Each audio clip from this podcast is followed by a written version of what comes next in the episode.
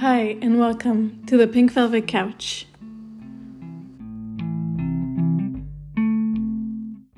My name is Emmanuelle. I'm a midwife, a mama, and I'm here to talk about women's reproductive health. Today, we're going to delve more into the topic of infertility by hearing the interview that I recorded with Jo, who works with the Canadian Association of Midwives she is their communication officer, and they do really amazing work for the development of the midwifery profession and especially access to service of midwifery across Canada. So if you have a chance, please go check them out Canadian Association of Midwives. So without further ado, here's the wonderful interview that we recorded together. Thank you so much for agreeing to talk with me and to share your journey with infertility. Um, so that other yeah other women can benefit from this. So would you like me to tell me a little bit more about um, about your story? Sure. So i had my i have quite a big gap between my children. So i had my first child in 2003 and with that pregnancy um, so i was 29 at the time. With that pregnancy like we decided we wanted to have a baby. And then like two weeks later we were pregnant. So it was very like uneventful, you know, uneventful pregnancy, uneventful birth, just a very, you know, normal kind of situation.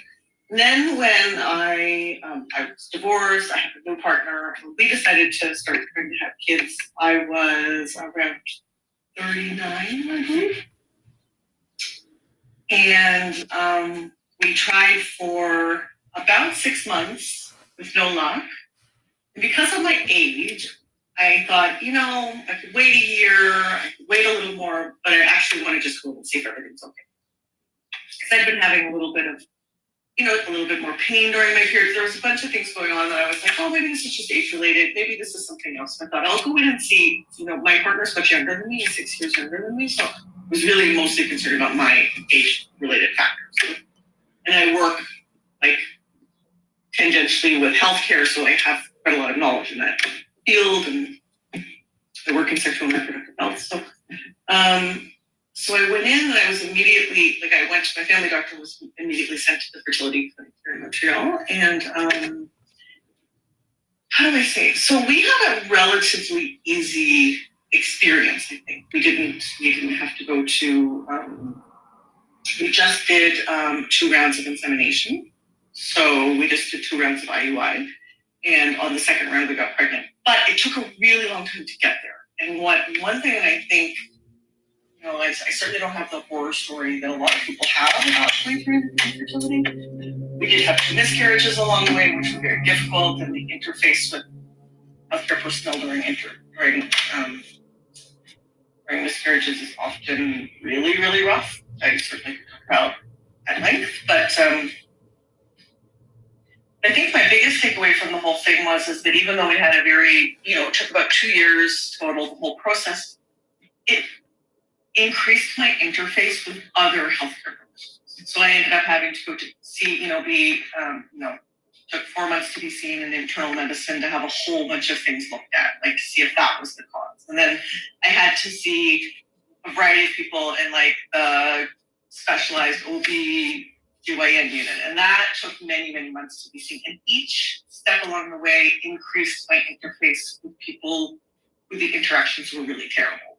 So my interactions with the fertility team were actually very um, relatively overall very kind and understanding, but then it increased all of my interactions with other people, with nurses in internal medicine who said horrible things and just every time you end up seeing multiple, multiple, multiple professionals, you increase the risks of, um, well, it just increases your vulnerability across the board. And I think that I'm somebody who's like really, really, um, I have a lot of tools. I know how to deal with those professionals. I come in with a lot of understanding, a lot of like clinical understanding, and it still can be quite devastating, those interactions. And so it really opened my eyes to probably what people who are less tooled, have less tools to do these what they, they are probably experiencing. Mm-hmm. Was there anything in terms of things that were said to you that really like stuck out? Uh, like either like people, like actual health professionals, or people around you? There's, I mean, there's Oh, the so health professionals were, yeah. So the, the biggest the biggest hurdle to get there were so many, there were so many things along the way that it's there were so many things from just wanting to run tests on both of us out of curiosity. There was that was a big one for me because there would be tests along the way where okay, yes, that could be interesting to find out, you know, whether I have like um sure it was important to see whether I had like a, uh, an unusual clotting factor. And that would be a really high one because I was having miscarriages. Right. But then wanting to test, for instance, my partner's um, whether he carries the gene for um, sickle cell anemia.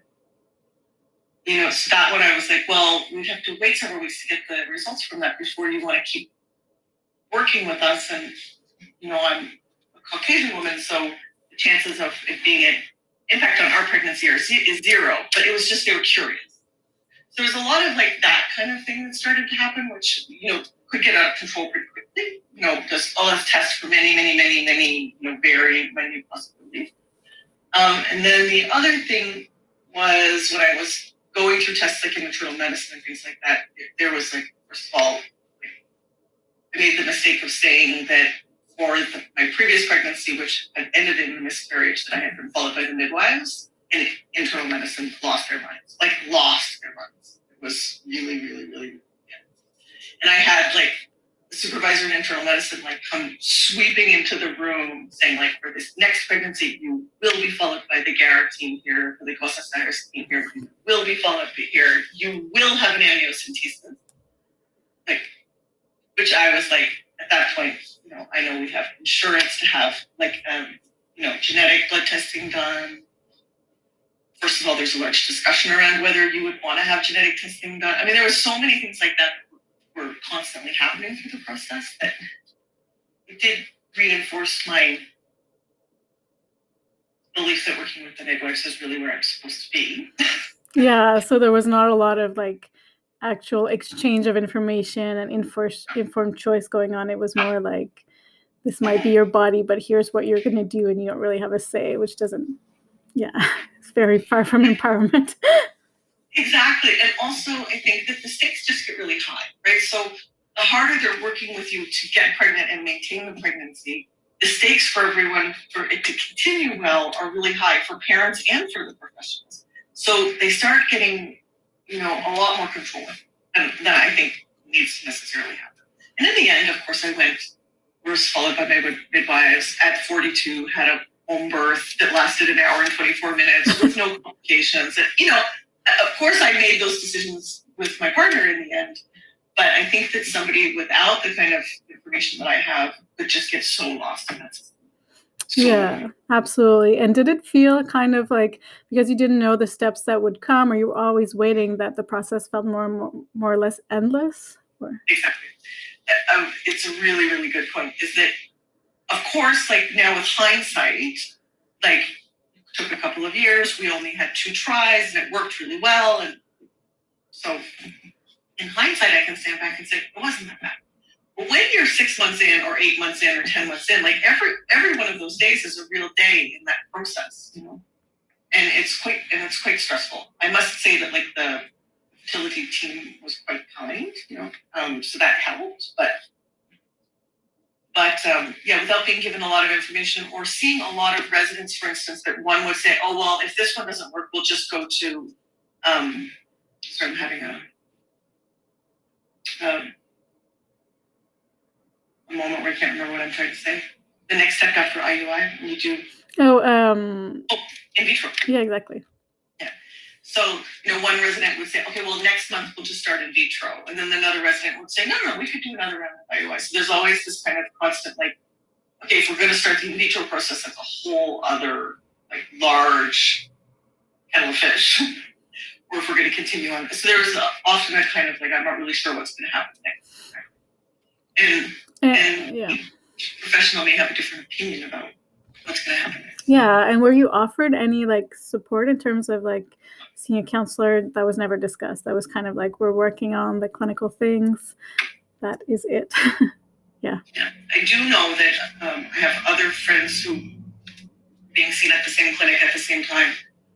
And if they were a gay or le- if they were a lesbian couple, they were they were required to have several sessions with the psychologist. I know that there was anyone who was a single parent was required. So there's other people that were required, and then families of like heterosexual couples that were still going through the same kind of stressful situations were not offered. So there, it was a little confusing to me about the rules around that. Yeah, and maybe I guess a little bit biased as well. Yeah, just like Um, Yeah, I think that the assumption is al- was also probably that we were a stable couple that probably had resources outside, but nobody really asked us that. yeah, absolutely. And how much time would it take to just ask the question and maybe offer a few names or a list? Wouldn't be too long. Um, Or, or, or one or two sessions with the psychologist that's on the floor. Totally. Knows what happens there every day. Yeah, absolutely. So, if you met any other women or couples that were going through these uh, same steps, what would you say to them? What do you think would be beneficial to know? It's a really hard one. It's it's a really hard one. I don't know many people. I do have several people around me that are in the process of in, of in vitro or in the process of. I haven't really spoken with anyone who's had a very positive experience, to be quite honest. So I think Hmm. probably say that you really need to go in kind of preparing your armor a bit. You know, it- it's a terrible, maybe a terrible analogy to make about like entering into the healthcare system. I, you know, my hope would be that we have systems in place that are much kinder to people and, but that um, they're seeing many, many, many hundreds of people with the same issue. And the goal in the end, you know, when you stand back, my child now is six years old, when you stand back, like it was worth it. It was very, very much worth it. You know, I, I, I don't know if we would have gotten there. In the end, you know, in the end, after many, many, many tests, we realized that I probably just needed to take aspirin, and then I took aspirin, and then the next month we were fine. So it was very quick. In, like it didn't take a, it wasn't quick to find the answer that I had some coagulation stuff going on wasn't quick to get there, but the, the solution was very quick. And then the result is that we have this like wonderful, cool kid that lives with us. You know? So, but I, I walk into most situations with healthcare professionals with my armor quite up. You know, coming in very resourced and really, you know, putting the brakes on many decisions, taking my time. I come in already like that, and I probably need to take a bit more. So I would say that. Um, you know, reaching out to anybody that works in healthcare that you know that can just, you know, on the sidelines give you some advice, I think is probably a really, really good idea if you have that person, like a cousin who's a nurse or you know, somebody who has some experience in the field would be really good because there's things that come along that you're not really sure why we're having this test and not able to get the information about why you're having the test. So it could be good to have kind of a, a sounding board. Not everybody has that maybe coming in prepared that it's going to be kind of there's going to be some fight involved you know? There's and it's unfortunate that there is and i think it's probably heard from many people and it was for us as well a little shocking when certain this is hmm Do you think that uh, like infertility and fertility treatments is something that we like don't talk about enough in our, our current society, or that there's either like I don't know if it's taboo or that people are just kind of uncomfortable to tell people around them that they're going through this? i believe that the taboo is around is is more around miscarriage.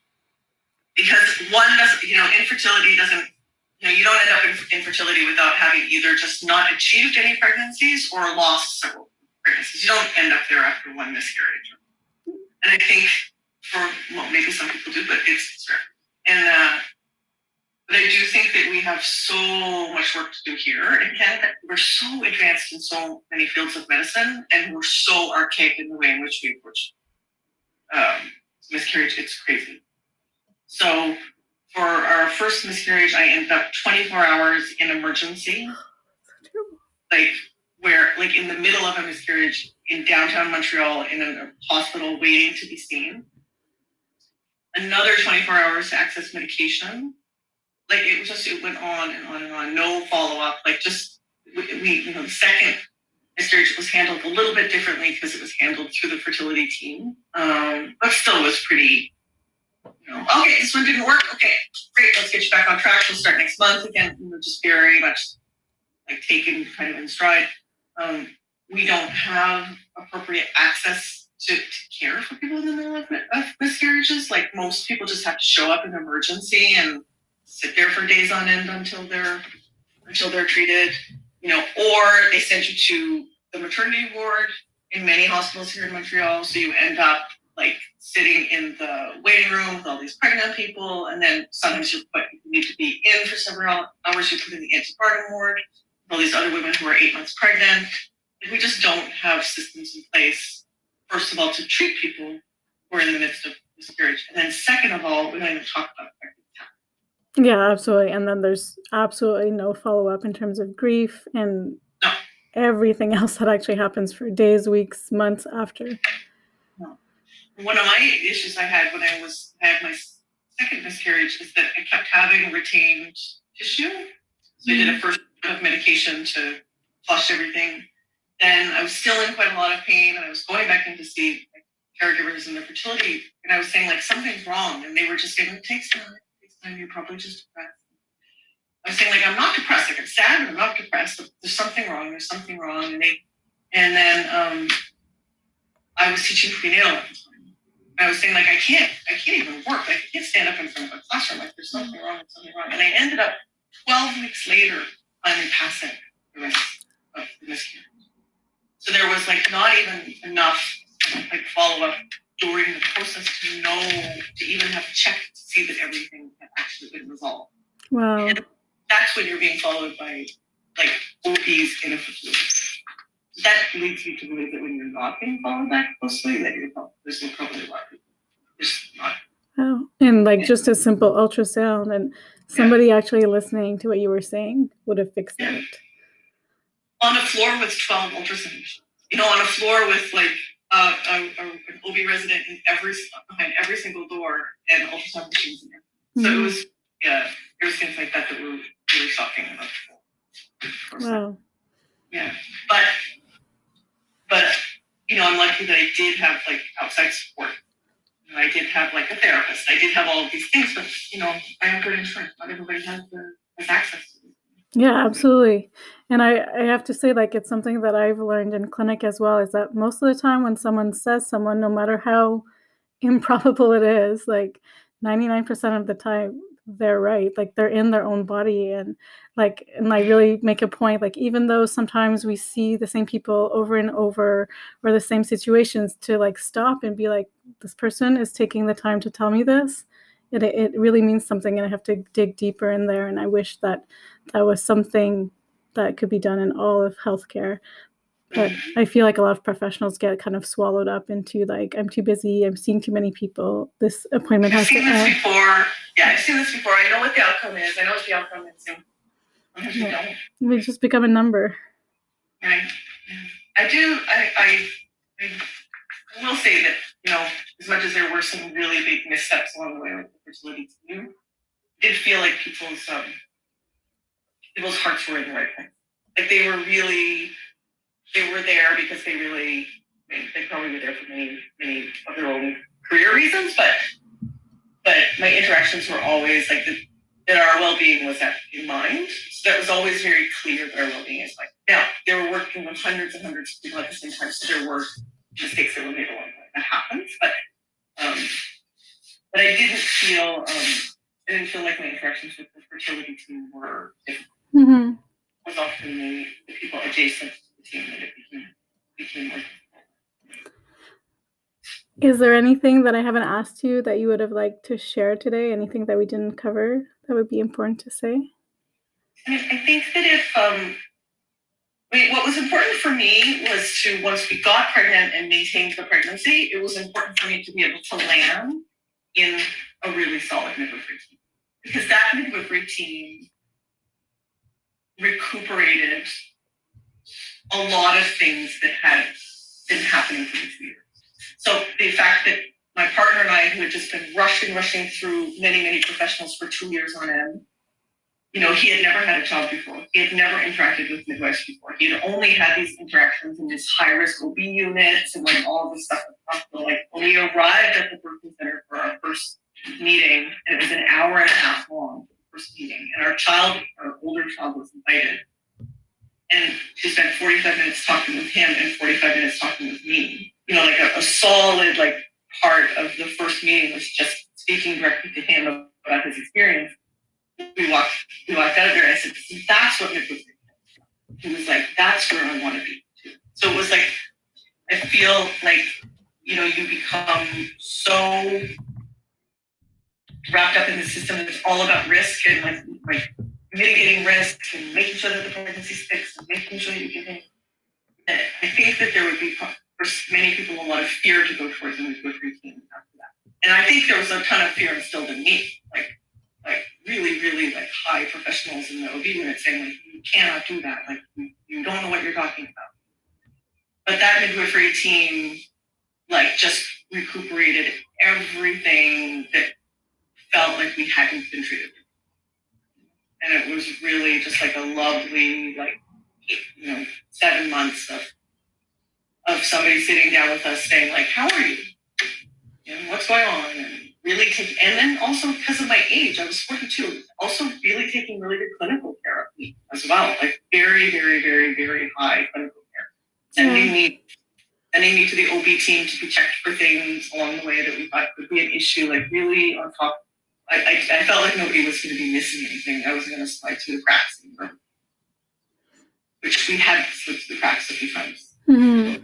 It was a, a really good balance. So you felt like basically the the human part and the clinical part were really weaved together in a way that they both had their had their place. Absolutely. Yeah. Because I was really afraid of, you know, I was really afraid of like what else could get missed, you know, as it had been missed through my process with her. Mm-hmm. I really have like a very strong personal relationship with the person in front of me who, who was going to know my file and not make mistakes like like um, when I got my file from fertility transferred over, like it had just been written in my file that I had like kidney dysfunction. And I was like, I don't have a kidney dysfunction. I don't have any kidney dysfunction. But those things, if you're not really involved with your caregiver, can really change the course of your care really quickly in a really bad way. Yeah, absolutely. I really wanted to make sure that I was really had a one-on-one personal relationship with like my caregiver to make sure that none of those things. Mm. And then all of your two years plus your seven months culminated in a beautiful home birth. Yeah, and a great birth at home. Um, the plan was to have I had a very fast birth for my first child. So like my first birth was like four and a half hours long. my first. Oh wow. So I was expecting that my second could be fast. Um, I probably would have planned on going to the birthing center, but it hadn't, our birthing center hadn't been built yet. And uh, I would have had to go to the hospital. So that was out of the question for me. I'm not, wasn't going to step foot back in the hospital unless I really needed to. Um, yeah, and then we had her at 38 weeks and started contractions at 11 o'clock at night. And she was born at 12:24. Oh wow! she came. She came uh, tumbling into the world quickly, and she is the same person. She's pretty high energy. yeah, but really super easy birth, no complications, not a stitch, like nothing, like a easy, easy mm-hmm. birth. Three hours later, we were all like tucked up in bed together. And it was all picked up, and the Edna towel was there, and everybody went home. it was really, really, really. So it's not because one part of the process is really difficult that it necessarily sets the tone for the rest, right? Every yeah. piece is is different in its own journey. Exactly. And look, if I had gotten into the pregnancy and had been complicated, at the end of the pregnancy, for instance, we thought that maybe she was uh, breech because she was so low and so engaged. And at that point, the midwife was saying, "We'll do a vaginal breech birth." I mean, have enough experience in birth that there would have been points along the way, like maybe for a vaginal breech, for instance, which I would have said, no, we're just gonna, no, I'm not doing it. Like, I, am also realistic that if there had been complications, I would have said, no, I'm going to go to the hospital. I'm going to ask for a C-section. Like, I'm not, I wasn't married to the idea of having only a home vaginal birth. I wanted to have the best birth that I could have based on where what was happening. hmm Bessie ended up being super uneventful the second time around as well, so it was perfect to just. I wouldn't have made it to the hospital anyway by the time we realized what was happening. You would have had a co- car, you would have had a co- car birth. I would have had a car birth by the time we realized what was really happening. She was already. Hmm. Thank you so much for taking the time to talk with me today. You're so welcome anytime. It's my pleasure. I think it's wonderful what you do.